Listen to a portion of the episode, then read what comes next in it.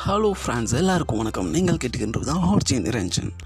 நம்ம இப்போ என்ன பார்க்க போகிறோம்னா தருமபுரி மாவட்டத்தை பற்றி நம்ம இந்த ஆடியோவில் பார்க்க போகிறோம் எல்லோரும் எல்லாருக்கும் மோஸ்ட்லி பார்த்தீங்கன்னா தமிழ்நாட்டில் சென்னைன்னு சொன்னால் தெரியும் கோயம்புத்தூர்னு சொன்னால் தெரியும்.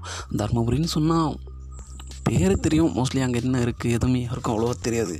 ஸோ நம்ம தருமபுரி மாவட்டத்தோட வரலாறு பற்றி தான் பார்க்க போகிறோம் ஆக்சுவலாக சேலம் மாவட்டத்தோட வட சேலம் தான் இது வந்து தருமபுரின்னு சொல்லி ஃபர்ஸ்ட் இருந்தது.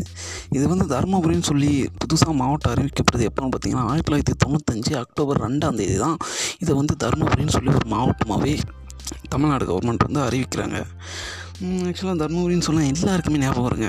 தருமபுரி வந்து ஆட்சி செய்தது வந்து அதிகமானுங்க இந்த தர்மபுரிய பழைய நேம் என்னன்னு பார்த்தீங்கன்னா தகடூர்னு சொல்லி தான் எல்லோரும் கூப்பிட்டுட்ருக்காங்க என்னங்க? தர்மபுரினா என்னங்க அங்கே? அப்படி என்ன தாங்க ஃபேமஸ் அப்படின்னு சொல்லி எல்லாருமே கேட்கலாம். என்ன தாங்க ஃபேமஸ் இல்லை? எல்லா தொழிற்சாலையுமே அங்கே இருக்குங்க. தீப்பெட்டி தொழிற்சாலையும் அங்கே இருக்குது துணி துணி தொழிற்சாலையும் அங்கே இருக்குது அதே மாதிரி இந்த ஒசூரோட கிரானைட்லேருந்து மேங்கோ கூல் ட்ரிங்க்ஸ்லேருந்து எல்லா விதமான தொழிற்சாலையும் இருக்குங்க. அதே மாதிரி இன்னொரு விஷயம் என்ன விஷயம்னு பார்த்தீங்கன்னா விவசாயத்துக்கு முதல் இடமாக இருக்குங்க. நமக்கு வீட்டுக்கு தேவையான முட்டைக்கூசு இஞ்சி பட்டாணி பச்சைப்பவுரை ஆஃபரை துவரை இந்த மாதிரி நமக்கு தேவையான அத்தனை இதுவுமே அங்கே வந்து பயிரிடுறாங்க.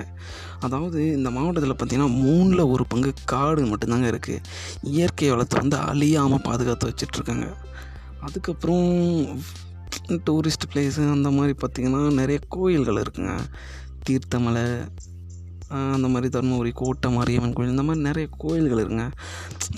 நீங்கள் கேட்கலாம் என்னங்க கோயில்? இருந்து என்ன இது இருந்து என்னங்க? ஏதாவது ஸ்பெஷல் இருக்கணும்ல தருமபுரிக்குன்னு சொல்லி. அதுவும் இருக்குங்க.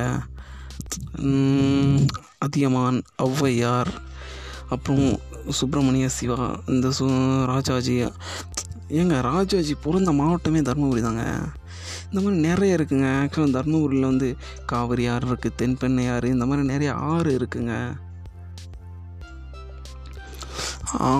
இந்த மாதிரி நிறைய ஸ்பெஷல் இருக்குங்க. ஆக்சுவலாக உண்மையிலே சொல்ல போனால் நிறைய மாவட்டங்கள் விவசாயங்கள் பண்ணுறாங்க ஆனால் இங்கே இன்னும் கொஞ்சம் நல்லாவே மக்கள் பண்ணிகிட்ருக்காங்க keep supporting me. Thank you guys.